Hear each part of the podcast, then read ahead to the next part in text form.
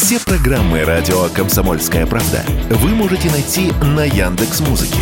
Ищите раздел вашей любимой передачи и подписывайтесь, чтобы не пропустить новый выпуск. Радио КП на Яндекс Музыке. Это удобно, просто и всегда интересно.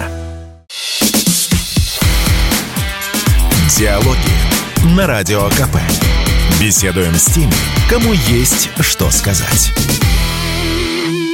Здравствуйте, друзья. В студии радио «Комсомольская правда» Иван Панкин. Напротив меня политический обозреватель той же самой «Комсомольской правды» Владимир Варсобин. И тебя приветствую. Да, привет. Привет, привет. Ты только что вернулся из Израиля. Ты там пробыл э, недель две ориентировочно. Да, за это время э, пропитался, извините, пожалуйста, за цинизм духом войны. Э, давай так. Какую главную мысль ты привез из этой замечательной страны? А ожидания скорее. Э, что значит ожидание? Я, я, э, ожидание и такая слабая надежда, что я, когда улетал, э, не было еще наземной операции, это какой-то спусковой крючок, еще не на, эту кнопку еще не, не, нажали, не нажали. И я надеюсь, что э, все-таки эта пружина, которая ударит по капсуле, она не сработает, потому что э, будет до, вот если случится наземная операция, она откроет ну, арабские новую... источники сообщают, что началась там. Но она откроет новую страницу, да, это будет совсем уже другая история, она даже не будет похожа на то, что я видел вот эти две недели в Израиле. Я очень надеюсь, что этого не случится. Ну да, по впечатлениям пройдемся. Ты приехал, и как менялись твои впечатления о месте пребывания? Ну, сначала было жестко в том плане, что э, новости, они вообще имеют интересную особенность. Э, люди же насыщаются эмоционально вот теми сообщениями. Я даже вот в Домодедово, когда садился в самолет, да еще в аэропорту я почувствовал, ну, надо понимать, что Домодедово, оно вообще говоря, пустое. И так сейчас пустое. А это в пустом Домодедове значит, оградили специальную площадку для тех, кто зачем-то едет в Израиль во время вот этих бомбежек. И там ведется допрос, а, собственно, зачем вы едете? Вот. И это вот добавляло такой, такое ощущение тревожности, э, полупустой самолет и так далее. Вот. Я уже ожидал увидеть э, такой ломящийся от э, пассажиров Бенгурион, аэропорт Тель-Авива, что все пытаются, все бегут, наверное, оттуда и так далее. Ну, нет, там, вот, вот там сам Израиль меня успокаивал больше. Не было там такого наплыва большого, особого. Вот. Все вроде так штатно. Ну, скажем так, э, первые дни, первые дни э, я понял в первые дни, что люди очень сильно напуганы в Израиле, э, даже не самими ракетами, а надо понимать, что в Израиле очень цена каждая жизнь еврея. Вот они очень относятся трепетно. И когда им начали показывать, сколько трупов, сколько значит, убитых, сожженных, зарезанных и так далее – на, на экранах. А ну, надо, надо давать должное, что СМИ в Израиле работают очень быстро и очень полно, хорошо. И это действительно повело шок всю страну. Э, хотя я-то думал, что они привыкли, вообще-то говоря, к бомбардировкам. То есть, это такая полувоенная страна. Но улицы были мертвые, а никто вообще никуда не ехал. А зато подвалы были забиты. Э, ну, каждая бомбежку израильтяне очень ответственно подходили, очень, э, как сказать, массово спускались в бомбоубежище, и это не добавляло оптимизма. И вообще, говорят, было, да, очень нервно. А потом, когда у э, Хамаса стали кончаться ракеты, и купол начал сбивать практически все, ну, когда вот в этом случае уже стало постепенно снижаться градус ужаса, зато начал расти градус ненависти. Вот ощущ... такое желание отомстить, даже не отомстить, я бы это назвал желанием убрать наконец-то проблему. Ну, то есть, когда ты не можешь ее проблему лечить, ты уже ее и таблетками, ты ее и микстурами, ты ее пытался как-то приручить и так далее. Тогда, значит, скальпель. Тогда, значит, хирургия. И вот это желание хирургии в обществе израильском пугающее. То есть, я не встретил за две недели ни одного человека, кто был бы против наземной операции. Все были, скажем так, нетерпеливо за.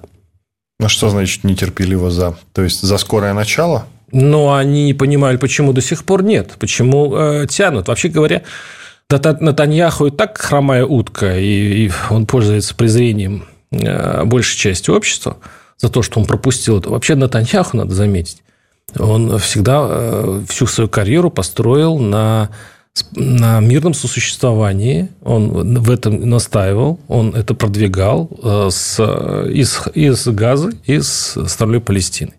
И его все проекты были связаны с выводом, допустим, поселенцев, а с увеличением помощи. И, кстати, за это получал большую критику от э, правых ультраправых, он в свое время даже сместил министра обороны, который предупреждал, что в скором времени Израиль получит подобную проблему. Это, кстати, сейчас стало таким хорошим мемом в Израиле.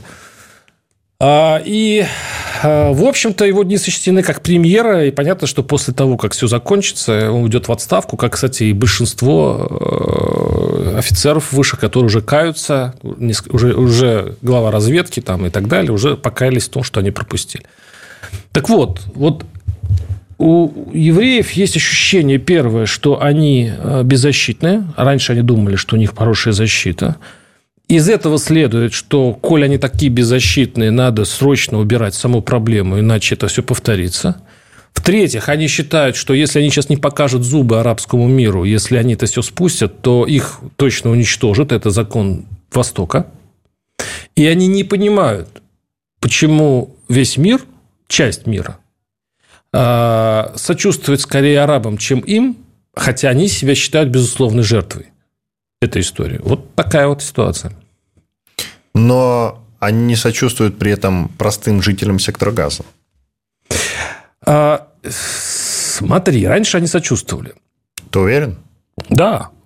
Раньше я сочувствовал. Более того скажу, левые движения, левые партии Израиля, они как раз э, были осторожно проарабские. То есть, они, э, говорили, они все время настаивали на уступки э, палестинцам и вообще говоря, тихо продвигали идею, что вообще-то есть возможность мирного существования, более того, интеграции. И, кстати говоря, в частью их э, затея удалась, потому что, во-первых, внутренние арабы э, вполне себе хорошо встроены в израильское общество, и арабы остальной Палестины, кстати говоря, живут намного ну, скажем так, их доход намного больше, чем, ни слова не намного, но больше, чем у соседней Иордании. Почему? Потому что они включены в экономику Израиля.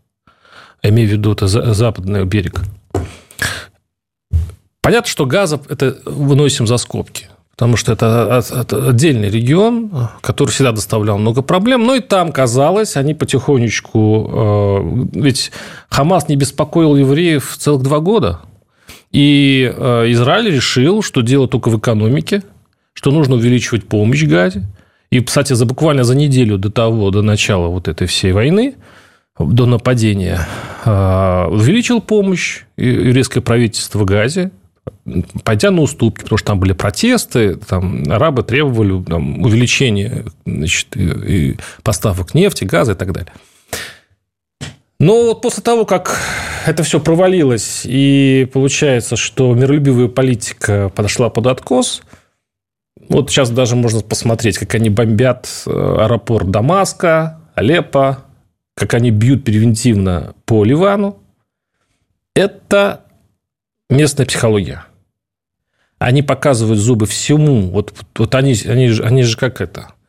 Они сами, по сути, в клетке, эти э, евреи. Они сейчас бегают по этому периметру и всем скалят, скалят зубы, показывая, ребята, вот просто сейчас держитесь от нас подальше.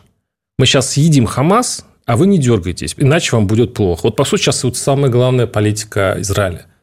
И Израилю по поводу детей, разбомбли, которые показывает Анжазира, это, конечно, имеет влияние. Я общался с, с, с евреями, интеллигентными, которые понимают этическую проблему, понимают, что это, что это значит. Ну, во-первых, они все время берут такой аргумент, очень, конечно, спорный, но психологически жесткий. Они говорят, ну вот Хамас людоеды, любая людоеды, террористы, террористы, фашисты немецкие в 40, там, 45-м, 44 году, людоеды и так далее. Когда был Дрезден, когда бомбили э, немецкие города, когда шла война, много думали о, о мирных немцах? Да, среди немцев были много хороших людей и, может быть, антифашистов. Но кто во время этих войн, во время таких войн это разбирает? Главное было победить гитлеровскую Германию и, вы, и искоренить фашизм. Здесь логика такая, что, ну, кстати, соцопросы подсказ, показывают, что 80% до войны еще, 80% населения Газа э, не считало э, возможным существование Израиля как такового. Это, конечно, вообще не оправдывает вот эту ковровую бомбардировку и так далее, с одной стороны, с нашей христианско-европейской точки зрения. А вот внутри, когда находишься, вот эта логика для них рабочая. И они для себя это достаточно четко оправдывают. Во-первых, ну, кроме того, они дают возможность ему уйти из газа. То есть, это тоже для них как подкрепляет Но их позицию. пока нет из газа. Есть выход в южные регионы газа. То есть, имеется в виду город газа. Не так давно а ВВС Израиля отбомбили палаточный городок с беженцами. Там больше 30 погибших. Я не знаю, нет, я, я, я тебе говорю, что они там думают, что на самом деле сейчас так происходит, куда там падают бомбы. Знаешь, я все вспоминаю одного полковника, который во время начала одной из войн хорошо сказал, когда во время войны первый, кто погибает, это правда. На этом сделаем паузу. Иван Панкин и политический обозреватель «Комсомольской правды» Владимир Варсобин. Вернемся в эфир через пару минут. Диалоги на Радио КП. Беседуем с теми, кому есть что сказать. Продолжаем диалоги. Иван Панкин и политический обозреватель «Комсомольской правды» Владимир Варсобин, который только что вернулся из Израиля. Там он пробыл несколько недель. И вот вопрос, а ты сам-то, когда попадаешь, поясню, в какую-то среду, ты волей-неволей да, все-таки ориентируешься на ту правду, которую она как раз транслирует.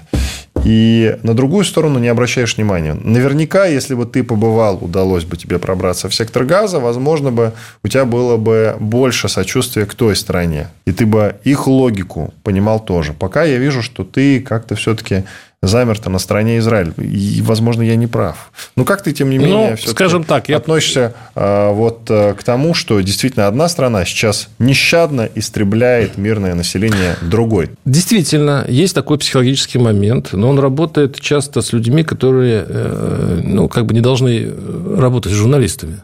То есть, когда ты находишься на определенном месте и смотришь определенные новости, общаешься, и ты, значит, пропитываешься вот этой правдой, и ее начинаешь ретранслировать. В этом смысле э, тебе грош цена как журналисту, но как человек это очень понятно. Да, это как все-таки... грош цена тебе как журналисту? Грош цена как мне журналисту. Но и так как я все-таки давно работаю, тем более здесь, то я все-таки выработал себе некий иммунитет в этом смысле. И если школь говорить, ну, то есть, если, если бы, условно говоря, кто-то попал в сектор газа и начал бы писать про э, арабов, что они прекрасные, пушистые, что, значит, никакого э, нападения на Израиль э, там с украшением этих людей не было, тоже можно сказать, что человек тоже пропитался там пропагандой. Мы сейчас так в этом случае правду не найдем. Здесь я скажу, что, что я, когда разговаривал с Израилем, я все время, с евреями, я все, я все время э, балансировал на грани, э, ну, условно говоря, или поссориться, или недопонимания. Я их спрашивал, я сюда их спрашивал и по поводу геноцида, и по поводу того, что, ну, ладно,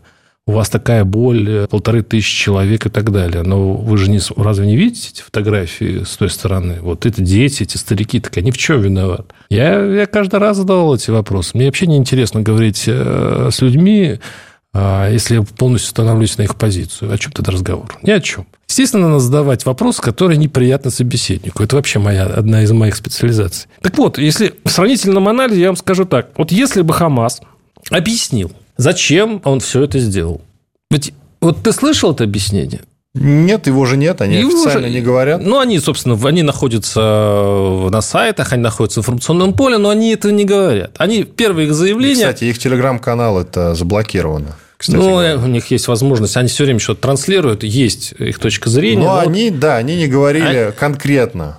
Да, не то, было. есть, то есть это они совершили практически без мотивации в первые часы они прикрылись тем, что там с, с мечетью что-то не то происходит и так далее. В общем, совершенно безосновательно. Говорить о том, что страдает мирное население после этих бомбардировок, я согласен, это есть. Но говорить о том, что страна не может защищаться, ведь если тогда в этом случае давай поставим себя на их место.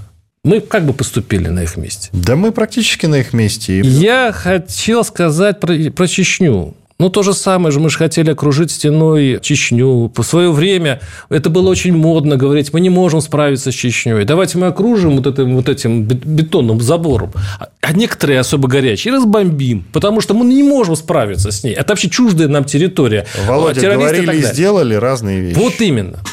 Вот именно. Потом у нас было несколько чеченских войн, где там разные а, были ситуации и так далее. Но первопричина была в чем? Первопричина была в том, что оттуда лезли разные уроды, мясники, разные сумасшедшие, фанатики. Это было просто...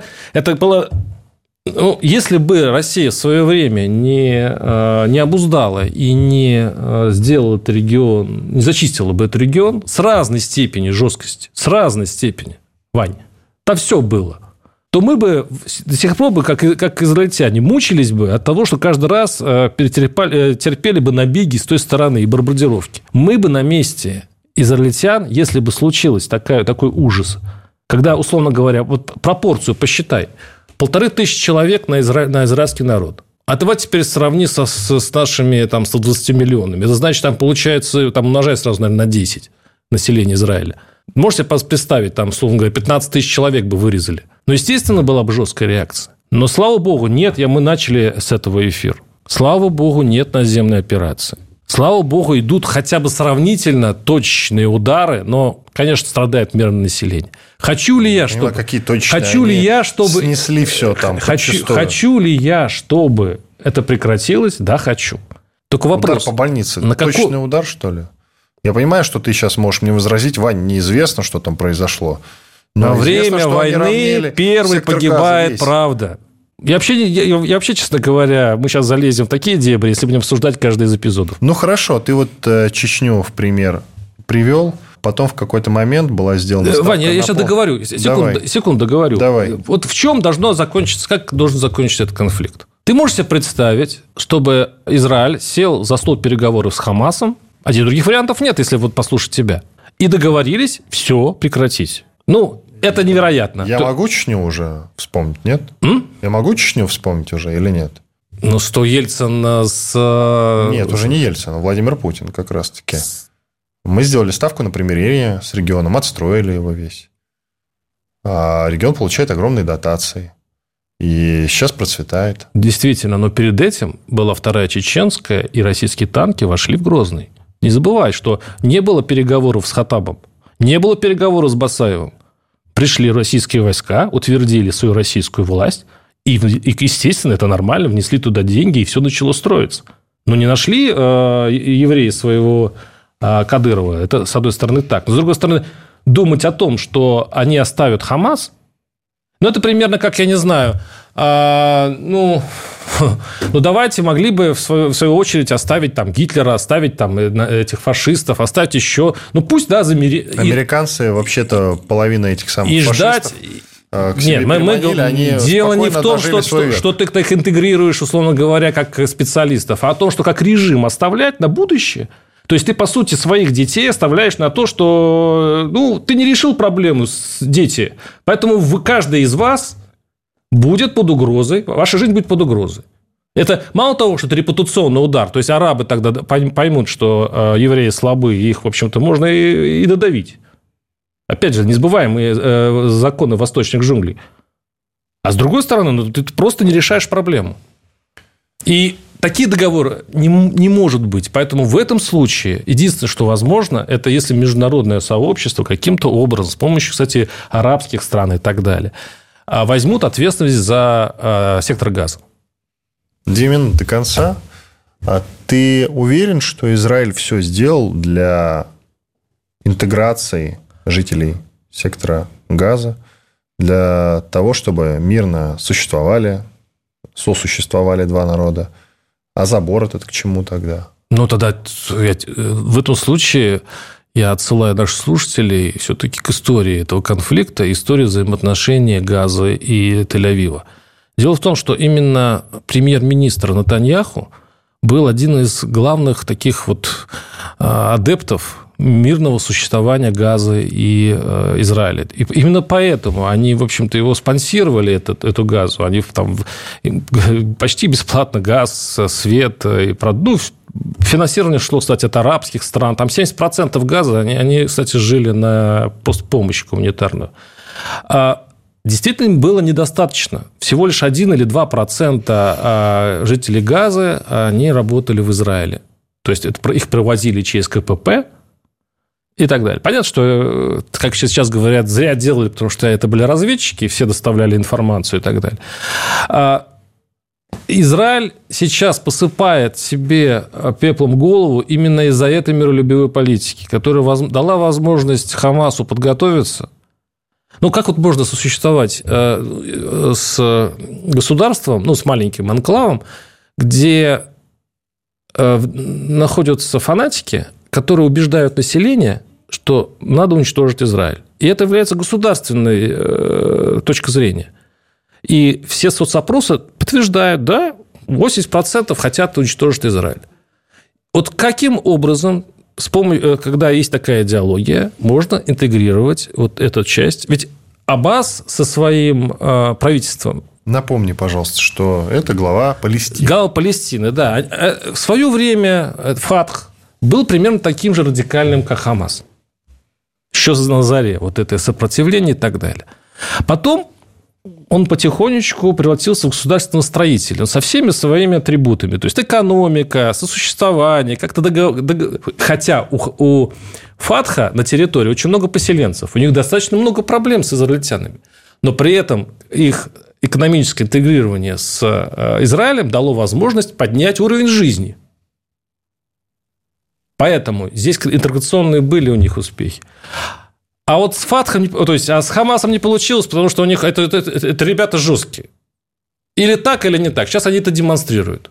Они говорят, мы все пойдем в рай. Мирные жители, простите, вы можете переселяться, но лучше не надо, потому что мы все боремся за правое дело.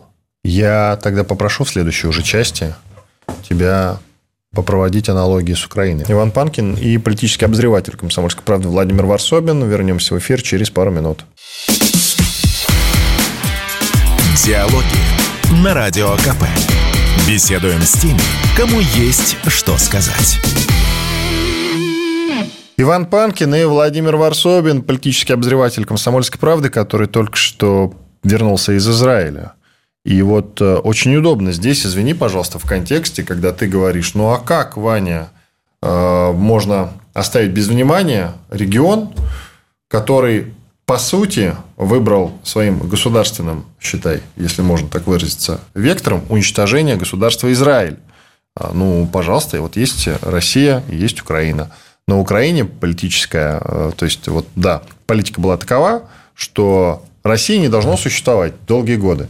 А, во-первых, Украина на протяжении последних лет вообще никогда не ставила себе цель уничтожить Россию. Дорогой друг, напомню. Я не помню такого А я момента. тебе напомню, я тебя освежу. А, значит, память. Ты по Вернуть территории помню, а по вот уничтожить все причинам какие территории? Крым? Я, ну, те, которые они считают причинам, своими. Да, да, ну пусть дальше считают. Кубань тоже, может быть, им еще вернуть. А что им еще вернуть нужно? Я... Но сейчас не разговор не об меня этом. с Киевом, я за него не отвечаю. Да-да, а, смотри. Я просто тебе напоминаю, что огромное количество нас батальонов, запрещенных в России, там существовало и подкармливалось э, всевозможным образом. Э, есть огромное количество военкоров, которые тебе скажут, что еще до специальной военной операции ДРГ заходили э, в российские регионы, просто это как-то в новости не попадало. Далее, Залужный, это главком ВСУ, еще за полгода до начала специальной военной операции, ты легко найдешь этот кусочек, его очень много в Ютьюбе, на разных каналах, где Залужный признается в интервью, что его мечта – это прокатиться на американском танке по Арбату и Красной площади. Это, по-твоему, не объявление войны или что это? Это главком ВСУ. Это, по сути, вот если бы что-то такое говорил бы у нас Сергей Кужегетович Шойгу. Но Шойгу ничего такого ни про кого не говорил, даже про американцев проклятых, понимаешь?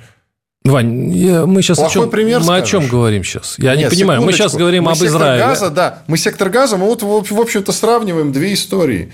Израиль сектор газа, Россия Украина. Не понимаю, в чем аналогия? Я не понимаю. Ну как Смотри, мы не утюжим Украину, мы так. не уничтожаем ракетами. И не только потому, что ракет не хватает, да, как некоторые считают. Даже если бы их хватало, Путин бы не принял такое решение. Понимаешь теперь? Они утюжат. Ну, ну, Нет уже ну, никакого Вань, сектора я, газа и не будет я уже помню, никакого сектора как газа. Ты э, с утра каждый раз начинал не эфиры, что мы мало утюжим что нет политической, сейчас почти мы, цитирую. Ну, мы ну, мало бьем по ЖД узлам, по мостам вот, и так далее. Вот, Но вот. я всегда был противником всяких разговоров про тактический ядер, ядерный удар. В Израиле они звучат. А, про звучат, звучат Какие в парламенте. Звучат? В Израиле, да, уже говорили о том, что надо ядерным ударом так уничтожить. у нас звучали. Регион. Ты не говорил, и я всегда говорили. говорил, что те, кто это говорят, понимаешь, что, Тебе 100 что, тысяч человек что, это подтвердит. Ну а как? Ты сидишь что и заступаешься случилось? совершенно спокойно за Израиль. Ну путь утюжит. Ну война, Вань. Ну вот тебе, пожалуйста, мы уже два года то так, же самое делаем. И что обходимся теперь, без ковровых теперь, бомбардировок. Теперь э, заново. Я не за Израиль и не считаю, что нужно утюжить э, Все, сектор газа. Так, дальше. Я говорю, я вообще вот с самого начала я, я говорю о том, что я вообще хочу, чтобы не было никакой наземной операции. Я снова освежаю э, свои, свои тезисы в твоей памяти. Я бы вообще вот на этом бы и закончил. Только я спрашиваю тебя, а каким образом, вот давай в реальность, мы уйдем из этого мира э, фантазий и желаний. Я тебя тащу в, на реальную землю, на реальную жизнь. Я, Надеюсь, я, я, я, я, говорю, я говорю о логике движения всего, всех сил, о том, как, почему, э, скорее всего, крови не избежать. К сожалению, вот такая а, механика, которую я сейчас пытаюсь тебе описать. Ты... Э, так крови не избежать, ее как бы уже не избежали. Возможно, количество пролитой крови, которое в будущем будет столько, что сегодняшняя кровь покажется мелочью. Хотя каждая жизнь человеческая бесценна. Не упрощая позиции собеседника, не, сделай, не делай ее двумерной. Я не говорю о том, что я за Израиль. Это, конечно, так, так оно, конечно, удобнее. Когда э, называешь, э, значит, собеседника произраильским, тогда все понятно, и в этом случае э, можно дальше его не слушать. Здесь нужно попытаться вы, выйти из меньшими э, потерями. Для этого надо каким-то образом в арабском мире найти переговорщика, который бы смог, и в израильском тоже переговорщика, чтобы они достигли компромисса, который будет, я подозреваю, неудобен и для тех, и для других. Но это опять я перехожу, как говорится, в мир розовых пони – это, То хотелось, это, хотелось бы. Я думаю, сейчас идет, идет э, этот лихорадочный поиск. Потому, почему, э, почему, мне кажется, он идет? Потому что до такого безумия затянули эту наземную операцию, хотя все общество израильское так его желает. Мне кажется, это неспроста. Мне кажется, э, и европейские, и мировые лидеры, и арабские страны жмут на обе стороны подтаскивая их к столу переговоров. Но та модель, которая здесь очень популярна – оставьте Хамас в покое, пусть он там будет, вот давайте заморозим ситуацию, какая она есть, и все. Вот эта ситуация, она не жизнеспособна, она просто, это как вот оставить трать, э, трать, бочку с зажженным фитилем, но она длинная, взорвется, может быть, не при нас и так далее. Вот я, я только это хотел, хочу сказать. Все, хорошо, давайте теперь поясним, а то из нашего разговора вытекает как будто бы ты за Израиль, но ты только что уже опроверг эти домыслы, а я как будто бы, значит, выступаю э, за Хамас. Хамас. Это не так. Хамас, э, по моему мнению, совершил террористический акт, когда напал на мирную дискотеку, действительно. Не и... только на мирную дискотеку, ну, там только, кибуц да, повырезал вообще-то. Да, да, э, ты совершенно прав. Но самой громкой историей, которую мы видели вот, э, на тех видео, которые до нас дошли, это нападение все-таки на дискотеку, которая была за мир с Палестиной, насколько я понимаю. Вот она была, это была тематика ее. И, конечно, это террористы в массе своей. То, что они совершили, террористический акт. И сейчас из-за этого страдают две страны. Но я за мирных жителей. Понимаешь, мне просто на эти картинки тяжело смотреть. Я никогда не выступал за бомбардировки украинской страны. Вообще. То есть, когда там снаряд, если его сбивает э, ПВО, он падает на жилой дом, для меня это всегда трагедия. Вот, э, собственно, и все. Мы теперь этот момент обозначили. Э, идем дальше. То есть, эта история не имеет, в общем-то, никакого мирного конца, только военного. Нет, я его описал, этот мирный конец. Если найдет, как, найдется какой-то переговорщик. Я вижу его таким. Это Эрдоган, может быть? Хамас. Кто-то, не знаю кто, должен э, эвакуировать весь Хамас.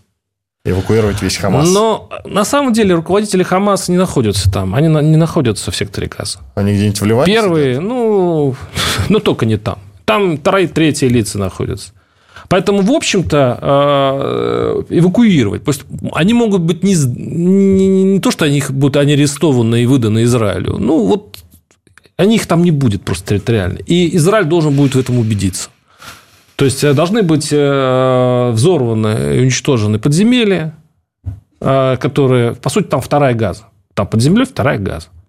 И это подземелье, там находятся и заводы военные, и контрабандные пути, и это вообще говоря такой клубок, ядовитый клубок, который дестабилизирует не только Израиль, это дестабилизирует весь регион.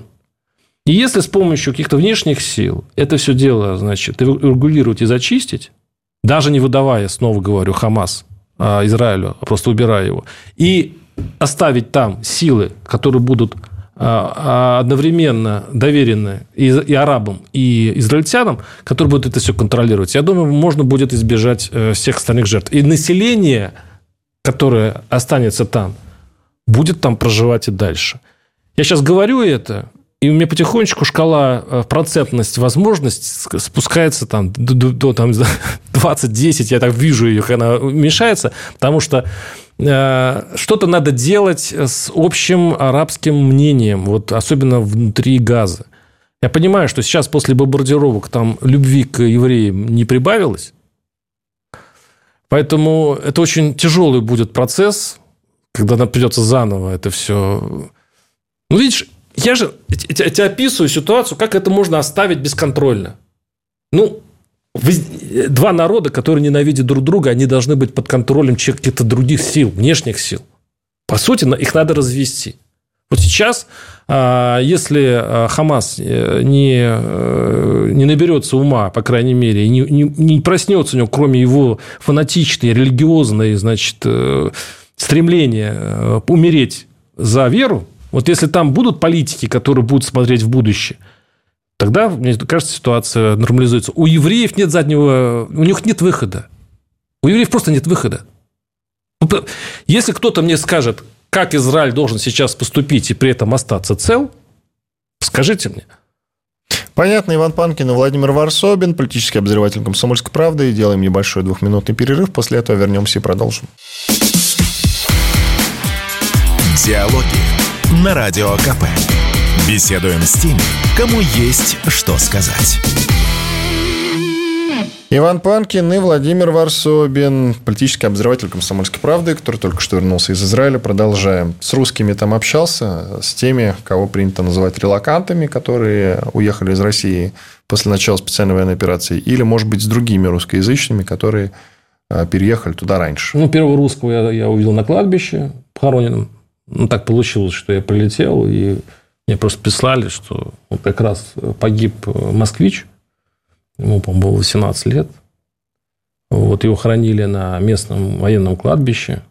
А, вот. Ну, во время вот этого он погиб. Время нападения. Я сразу выехал на это кладбище. И да, я там ни с кем не разговаривал, потому что не, не та ситуация. Но я удивился, сколько людей пришло. Тут очень много. И, как мне сказал смотритель, это похороны идут э, все время. То есть кладбище все время хоронит, хоронит, хоронит. То Понятно? есть жертв реально больше, чем сообщается? Нет, их э, дело не... Там все сообщается. Там у них даже они злятся, евреи, что очень много неопознанных, а службы по опознанию работают плохо. И, в общем, там много э, этих претензий к правительству. Очень много просто э, родственников, которые до сих пор ищут своих людей, а там слишком, ну, там же сжигали, там же там фрагменты, там все, там, поэтому проблема. Потом это же 30 э, градусов жары, их там обкладывали кондиционерами, чтобы как-то сохранить тела до познания. Вот. И поэтому там сейчас в этом смысле, конечно, просто ужас.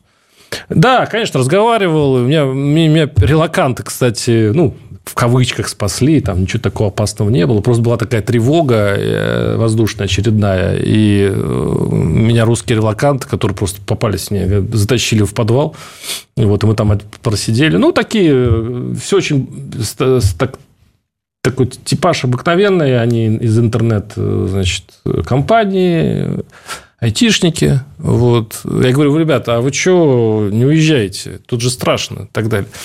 Вот. Говорят, что не страшно. Говорят, что родственники преувеличивают эту всю опасность. Кстати, со временем я понял, что действительно так. Купол там работает. А остальные, я скажу так, поговори с любым, просто можно с любым человеком поговорить по-русски. Ты нарвешься где-то в одном случае из трех, тебя не поймут. Двое поймут точно. Потому что вот у русских, в том плане русскоязычных, э, это почти весь Израиль. И, кстати, именно поэтому я не очень... Э, ну, меня это немножко не то, что шокировало, удивило, когда одна из главных претензий ко мне, ну, как к русскому человеку, который приехал из Москвы, они все время удивлялись, почему, говорит, мы заходим на российские форумы, а там все за арабов. Где, где русские, где арабы? Ну, как бы у нас многонациональная страна. ну, наверное. Но они, кстати, больше списывают на антисемитизм, который как бы все ну, еще Ну, это же удобнее. Это же да. удобнее. А вот. То есть, в этом случае, как пел Высоцкий, э, тоже наши люди. И вот это один это из таких впечатлений. Да. А там э, превалирует какая позиция? Пророссийская? Вот Нет. опять-таки вернемся немножко да, к российско-украинскому конфликту. Большинство очень критично относится к Путину, к российской власти. Кстати, часть людей переехала, в общем, туда, поэтому э, здесь... Но сочувствовать мы должны все-таки больше евреям, да? А, смотри, вот в твоем вот сейчас в этой фразе, это она очень интересная, она симптоматическая. А мы же берем страну или власть? Да можно и по отдельности Нет, посмотреть. Вот. Если вот по отдельности, тогда будет более понятно. Они же, они же не говорят про власть. То есть они, вот я приехал, они, то есть русский, русский, там, ну, даже те, кто не знает русского, они очень хорошо относятся к, э, к русским, приезжающим из России. А когда, э, ну, вот последний флаг российский, вот как я знаю, может, повесили его обратно, был, был снят э, в Натании если правильно произношу это слово, такой городок, там есть памятник ну, жертвам фашистского, ну, фашистского там, угу. режима. Там висел российский флаг, там Путин открывал, по-моему, в 2012 году. Угу. И вот он многих раздражал, этот российский флаг. Хотя половина города русские, ну, русскоязычные евреи. А почему? А потому что Россия союзник Ирана. А ведь Иран, это когда только все началось, я прилетел, все разговоры, на, на, на, на второй минуте примерно разговора возникал вопрос, чем ответит Иран. Вот, как, вот, кстати, в первые дни был самый большой страх, что Иран э, в это дело вмешается и будет бомбежка. А Иран это ну просто это ну сатана для Израиля. А так как новости все время у нас вообще мировые новости, что Россия сближается с Ираном, ну, вот, вот пожалуйста. И когда, и когда началась, началась эта резня в, у газа, это все, конечно, у них сильно воспалилось. И они вроде бы как бы сняли этот флаг, но, по-моему, заново его повесили. Вот с этим флагом там какая-то есть неразбериха. Хорошо. А вот еще такой довольно любопытный момент. Это наши топовые релаканты, то есть звезды, которые переехали в Израиль после начала известных событий. И сейчас массово поддерживают Израиль в этом для кого-то богоугодном, для кого-то не богоугодном деле, как война. Я имею в виду между Израилем и сектором Газа, Палестиной, может быть, в том числе. И мне удивителен вот этот парадокс, что, значит, спецоперация для них это не свои, но когда они пишут посты в поддержку Израиля, они говорят про армию Израиля, Цахал – как свои, болеем за наших, угу. пишут. Угу. Как это понимать вообще? Там условный Слепаков, признанный иноагентом, известный комик и сценарист, да? А тот же Галкин, иноагент. Макаревич иноагент. Как это понимать, Володя? Ну, тут как, две... Что, как ты можешь вот это обозначить? Два, две причины. Две причины. Они а, только появились, то есть они только-только а, начали э, считать себя гражданами Израиля. У многих из них паспорта. Зарабатывают очки? А, ну, это как неофиты. Они чаще святей Папы Римского. То есть, они, да, по большому... Даже не то, что зарабатывают, они хотят быть евреи-евреями. То есть, вот они, лишившись... Большими евреями, чем сами ну, евреи. Бывает и так. Неофиты, они этим грешат чаще. Вот, поэтому они вот, да, они так яростно это все доказывают. И я даже общался с, с русскими, которые недавно появились в Израиле. То есть, ну, первый, сколько там, лет пять, может, они живут. Я удивился. То есть, они намного правее ультра, они ультра правее даже самых правых евреев. То есть, вот а вторая, а вторая проблема, ну, это просто логическая. То есть, они все-таки считают, что э, Израиль, на Израиль напали. То есть, тут вопрос, кто первый начал, да? Вот они, они э, решили для себя, что это, если, если в случае с СВО Россия напала на Украину, так они считают, а здесь значит, террористы Газа напали на Израиль. Поэтому их долг, как новоприбывших граждан э, Израиля, значит, влиться в стройные ряды э, защитников Отечества. Уже израильского отечества. Я понял, но я все равно не понимаю кое-чего. А, вот про, допустим, поддержку, типа там, мы поддерживаем Израиль, но они же еще и некую кровожадность при этом проявляют. Та же иноагент Идельман, заслуженный учитель, кстати говоря. Ты вот тоже учитель, хоть и не заслуженный, но тем не менее. Как учитель может писать про испытываю там кровожадное удовлетворение, что-то в этом роде она написала у себя в соцсетях по поводу бомбардировок газа. Вот ты мне просто скажи. Я думаю, будет стыдно со временем за это. Я думаю, что... Потом тот же, извини, пожалуйста, иноагент Венедиктов, который потом угодил в очень неприятную ситуацию с анекдотом, рассказанную э, его сотрудницей э, в эфире про антисемитским анекдотом, конечно же, тоже писал, что вот, собственно, начнут сухопутную операцию. Ну и правильно. А потом, когда разбомбили больницу, говорил, это, конечно, трагично, нужно разбирательство. А ты на что рассчитывал, приятель? Ты на что рассчитывал, что этого всего не будет? Нет, как раз вот я просто, когда случае... человек миротворец, да, когда он за все хорошее, я бы просто ждал от него, чтобы ну, мы он с тобой... был за все хорошее. Вань, мы с тобой просто посвятили объяснению логики вот стать Венедиктова предыдущую часть передачи. Я объяснил, почему наземная операция считается в, в Израиле... В Израиле. Да, мы в Израиле. Говорим, а Венедиктов вот часть России. Израиля. Мы про ну, граждан ладно, России говорим. Ладно, все, все-таки часть его души находится там с Израилем. Ясно. Тут, тут нельзя. А вот первая часть, которая по поводу прям совершенно этих кровожадных постов, а, которые ты цитировал, э, тут ведь в чем беда? Э, в горячке можно наговорить всякое, но потом со временем это останется. Интернет все помнит. И это останется на совести и будет в биографии вот этих людей. Все...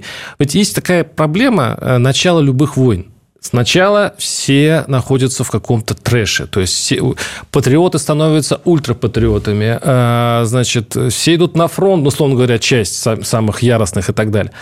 И все хотят крови. И все хотят победы. Пройдут года, и вот со временем, когда все выяснится и прояснится, вот как раз вот эти люди, которые призывали к самым кровожадным образом, они, я думаю, поймут сами, для себя поймут, что были неправы. И, надеюсь, они скажут об этом, если, конечно, у них останется совесть. Иван Панкин и Владимир Варсобин, политический обозреватель «Комсомольской правды», были здесь, остались довольны. Всего доброго, до свидания. Диалоги на Радио КП. Беседуем с теми, кому есть что сказать.